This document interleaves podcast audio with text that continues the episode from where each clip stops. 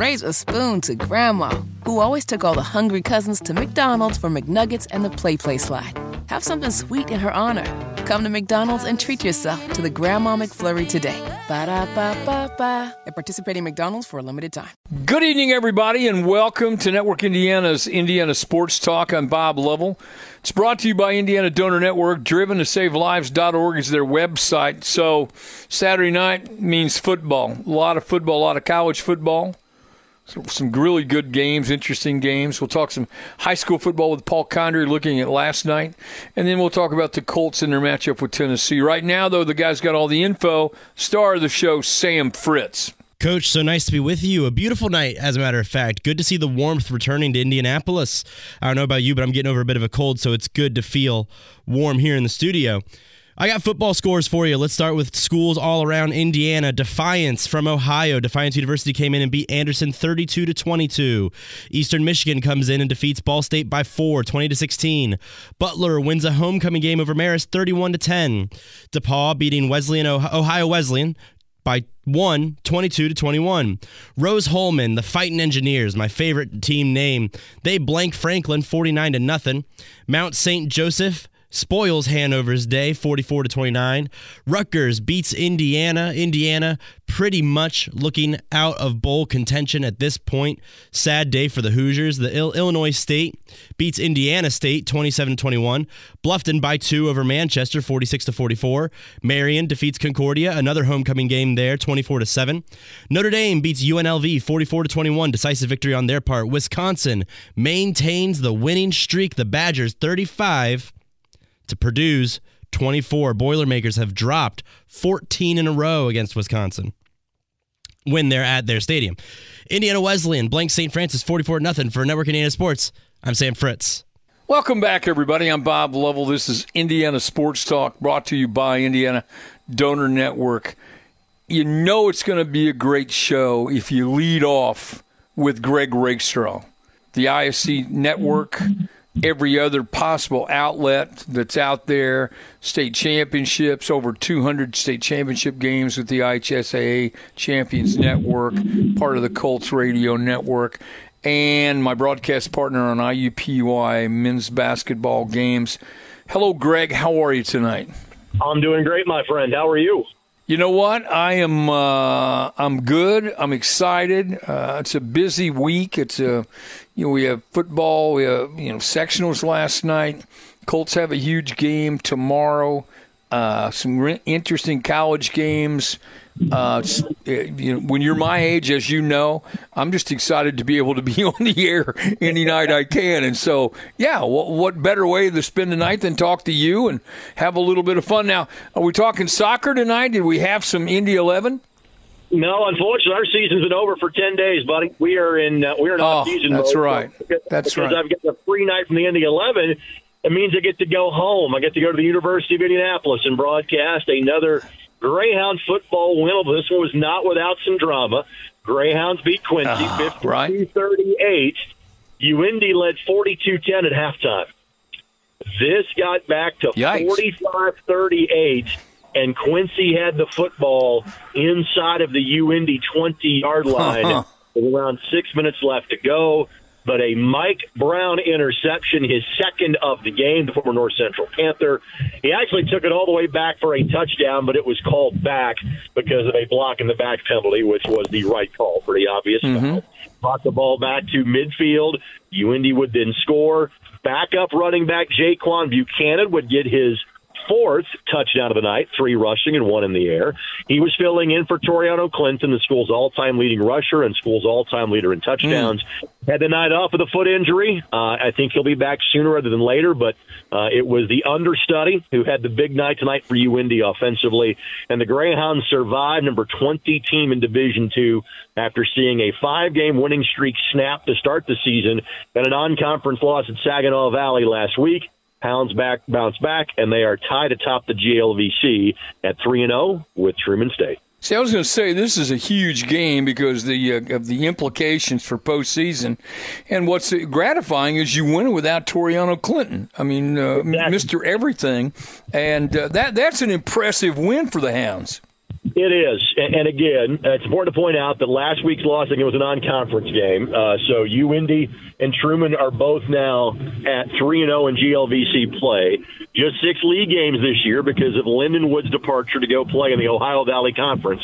So seven teams that play football in the GLVC. So the Hounds are halfway through, and wouldn't you know, UIndy and Truman play each other the last day of the season, and that game is at Stadium on November the 12th, and so that is likely a conference championship game. Um, we'll have that one on ISC. Well, another football game that day, a rather famous football game around these parts, the Monon Bell Classic. Uh, but the other part that you allude right. to with the playoffs, we'll start to know more about that picture as of this week because it's all about the regional rankings in Division Two. UIndy is part of a right. group called Super Region Three. There are four different regions across the country. For UIndy, it's, it's leagues like the GLIAC, um, the MIAA, the Rocky Mountain Conference. Uh, it's some great football mm. league. Basically, kind of mm-hmm. giving you Truman's record there's a chance that both of them could make it. We'll have a better picture of that. They're both six and one. We'll have a better picture of that this week. If they're both in the top seven at the end of the season, they'll both make the playoffs. But it could easily come down to one knocking the other out at Key Stadium three weeks from now. Of course, UIndy, that means you got to take care of business the next two weeks at home against Missouri S&T in seven days, and on the road at William Jewell the following Saturday, November the fifth. It's been an outstanding year, though. I mean, this is a team, you know, in flux, you know, new faces, um, uh, those kinds of situations. But I think they've handled this all very, very well. Yeah, Chris Keever's in his fourth year now as the head coach of the UIndy football program, but it's year number 29 that he has been on campus after serving as an assistant for the entirety of Joe Polizzi's days and Bob Bartolomeo's days as the head coach as well. Your You referenced Aaron Clinton being out. They're also without their starting quarterback, and that's for the rest of the year. Connor Knatt won the job, wow. was great the first five weeks suffered a foot injury against McKendree two weeks ago. Christian Conkling comes in. He's a fourth year kid in the program from Pendleton Heights. He was 13 of 15 in the first half with a couple of touchdown passes. Had uh, you know led enough drives to win the game in the second half. Good to see a program kid like him flourish in the opportunity he's getting late in his UIndy career. You okay to hang on and talk a little Colts football after the after this short break? Absolutely. We'll come back with Greg Rakestraw on Indiana Sports Talk. Welcome back, everyone. This is Indiana Sports Talk, brought to you by Indiana Donor Network. Greg Rakestraw rejoins us. One of his many duties is being part of the Colts radio network. He did the uh, preseason TV work, uh, was the lead announcer there. So when you listen to the game, you want the Colts call in show post game, he's your guy. All right, Greg, rematch with Tennessee. Uh, about to finish up that stretch of the season where they're playing primarily divisional opponents. A very impressive win last week. Different kind of uh, offensive approach, minus um, their do everything running back, and, so went a little hurry up, went a little uh, pat you know, Matt Ryan's shoulder had to be a little bit sore with the number of passes he was throwing. So this shapes up to be number one, an important game for the obvious reasons, and number two, an intriguing matchup because it's amazing what one win will do for the psyche of an entire city uh, relative to what the Colts did last week. Well, it's the first time they're above 500 uh, now this season. And if they win tomorrow, it'll be the first time that they have been in first place in the AFC South in remarkably three calendar years. You got to go back to week eight of the 2019 hmm. season, mm-hmm. the last time the Colts were in first place. And part of that is that even though they were an 11 win team two years ago, you know, Tennessee was the number one seed and, and got off to a great start. Uh, and so they were kind of chasing the Titans virtually all season long a, a couple of years ago. Um, and I think the question mark we all have, it's not going to be, hey, listen, the Colts aren't going to throw the football 58 times tomorrow. They're not going to match that. Right. But what pieces of the offense do you take from not having Jonathan Taylor now that you're about to get him back in the lineup? And I think that, you know, finding that blend, you know, I want to see the running game be more productive than it was last week but I don't want to see the Colts junk the no huddle, and I, and I want to see the Colts continue to throw the ball mm-hmm. because now the questions we had about wide receiver have seemingly been answered to me, there wasn't a question about Michael Pittman Jr. going into the year, and, and he has certainly no, proven that. No. But Alec Pierce has been really good now for four weeks in a row. Parris Campbell has been healthy for the first six weeks, and, and he has been a solid number three. And you're seeing now consistent contributions from both Kylen Granson and Jelani Woods. So, you know, I, I like what they have now got at the wide receiver position and tight end position. So you added Jonathan Taylor. Let's see if it's the mix of, of the best of both worlds, and let's see if the Colts can put back together can put back to back consecutive good offensive performances for the first time this year. Well, you alluded to it, how important the running game is. I think the running game is is uh, one of the most important factors in this entire ball game. You got to stop Tennessee, you got to stop Derrick Henry, and you got to be able to you know do some things and not have to rely so much on the pass. And I do think the Colts, you know, stopping Derrick Henry is not easy. I do think they can slow him down. And I know that, that Tennessee, when they got together three weeks ago, put up 24 points in the first half. I know they put up a goose egg in the second half. Um, and I know that Shaq right. Leonard will not be out there, but I like so much what I have seen from Zaire Franklin and Bobby Okereke, not to mention how well Grover Stewart continues to play up front alongside a DeForest Buckner that's continuing to get healthy. I think the pieces are in place for the Colts to get a win tomorrow. I really do. All right, so remind me, we're working soon, are we not, on some basketball? Well, we have the Bob Lovell Bowl coming up on November the 19th with IUPUI and Franklin College. Um, right. an exhibition right. game. And the, the last time they may have played each other, I'll have to go back and check to see if there's been an exhibition game between the two. If not, I was at the last IUPUI Franklin game which would have been the Peach Basket Classic of November of 1994, the final year of that event at Nickerson Hall. You and I will have that game on November the 19th on ESPN Plus from the Indiana Farmers Coliseum. If I remember, we won that game, did we not?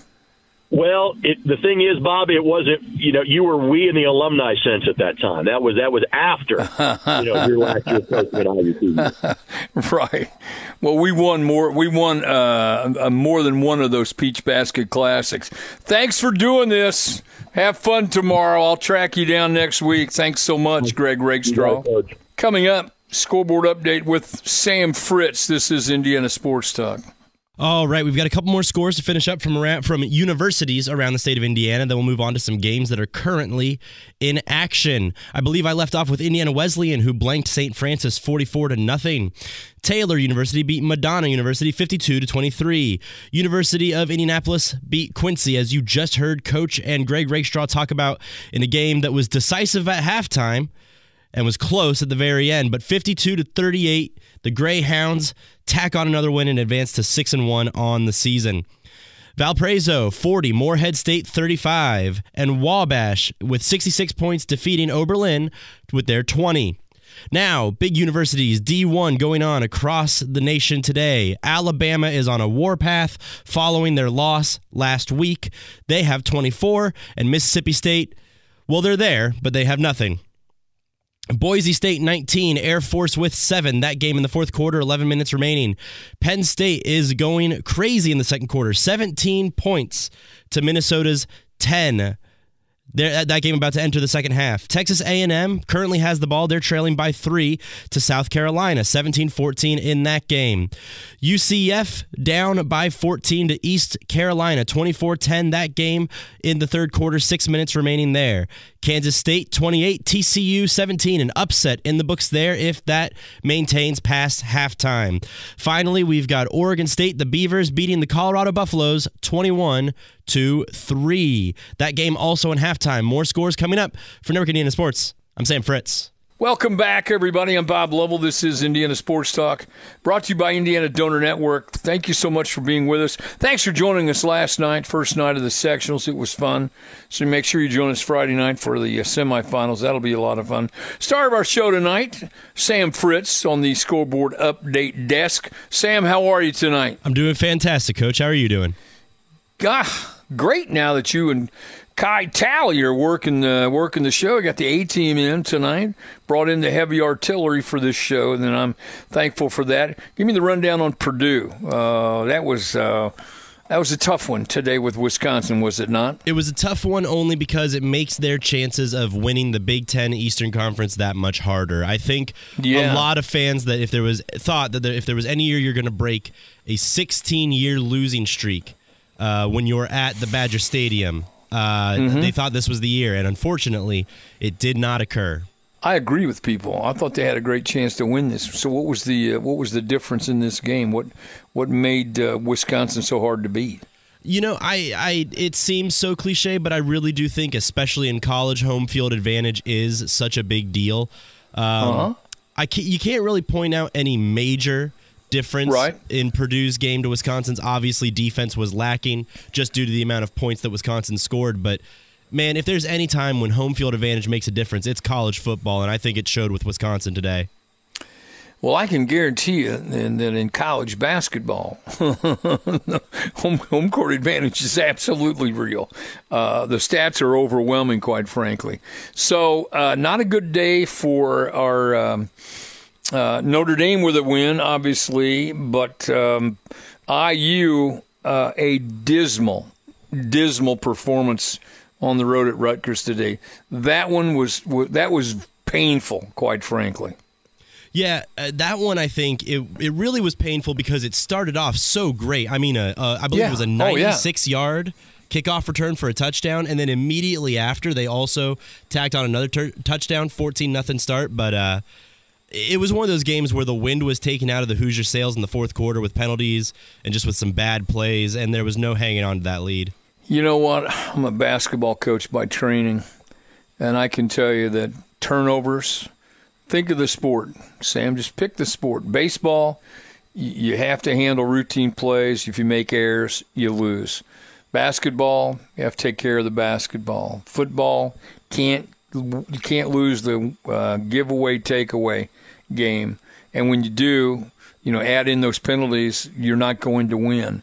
And it was. Um, that's just hard. Get you know, 23 in a row uh, by Rutgers, a, a team that hasn't won a big, has not beaten IU, and I, I, I, I forget how many years, a long, long time.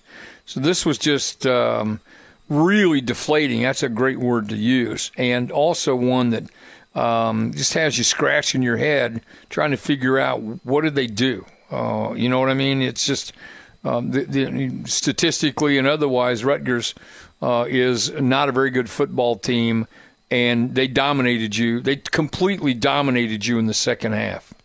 I, I think what you said there is kind of the rest of this season for the Hoosiers. What do you do? You know, uh, you went to Rutgers, and I thought this was your make or break game. This was Right, what you had right. to win in order to even be relevant in bowl talk discussions for the rest of the season. And so now, you know, you've got fans who are frustrated with coaching, players who are probably frustrated with their situation. At this point, if you're a Hoosier, both at, as in an Indiana State resident or if you go to Indiana University, I think the main thought across anybody's head right now is, what do you do? Well, you got to understand, fans are always frustrated with coaches, no matter how many they win. I mean, you look at uh, the best example of that, Brian Kelly from Notre Dame. All the guy did was win more games than anybody else at Notre Dame, and with the fans, that didn't matter. They didn't like him. They they they were not heartbroken or upset that he left. And his guys go out there today and have a great performance against uh, Ole Miss. That was that was fun to watch, but. Uh, so Ball State, Indiana State. I'm looking. I'm looking for some uh, some help here at the D1 level. Butler with a great win. Uh, you mentioned that, but uh, Ball State had been playing well. Indiana State close, but just uh, a tough one. Illinois State's good. Uh, I was uh, hurt by my Franklin College Grizzlies losing to Rose, not scoring a point, and then Hanover losing to MSJ. So you you know, Rose and MSJ are still undefeated in HCAC play. So that's um, that's a that's that's a is a big day today, a consequential day, quite frankly, in the HCAC. I think uh, the big help that you're going to be getting, Coach, is you've got Ball State, Indiana, and Purdue all with a Week Nine bye. Uh, Indiana's certainly going to need it if they want to take on Penn State. They'll be in Pennsylvania for that one, uh, and then Purdue will be at home against Iowa, which is a game that hopefully, given the way these two teams have played this season, the Boilermakers can get back on track at home in West Lafayette. So what am I going to talk about next week? Well, you know, I mean, the Pacers are in season, and at the very least, you Well, got a reason to be excited today. So what's up with yeah? What's up with the Pacers tonight? Pacers get their first win of the season, 124 to 115. I'm definitely going to be diving into that in the five minute breakdown or the five minute Okay. sports update. Uh, but let me tell you, standout performer Goga Bitadze, career high it? in rebounds, 15, puts on a Wow. double double with 14 points to accompany that as well. Jeremiah Johnson from Valley Sports will be with us in the 11 o'clock hour, and uh, we'll talk about uh, this win uh, with him later on tonight. So, when do they play again? They had they had back to back last night tonight. Uh, I'm, I'm assuming take a little time. When do they play again? They're off tomorrow, and then they will be in Philadelphia against the 76ers on Monday, the 24th, in a game that I'm sure most Pacer fans are uh, dreading, knowing the Philadelphia lineup this year. That's a good point. Sam Fritz, every 15 minutes, he's coming up uh, top the hour scoreboard with a whole lot of scores, a whole lot of stuff. Sam, I'm glad you're here. Thanks so much for your time. Coming up, as we mentioned, we have a lot coming up this evening. We're going to talk uh, IU and uh, Purdue football. We'll talk about Notre Dame. So John Herrick from the IU Network will join us.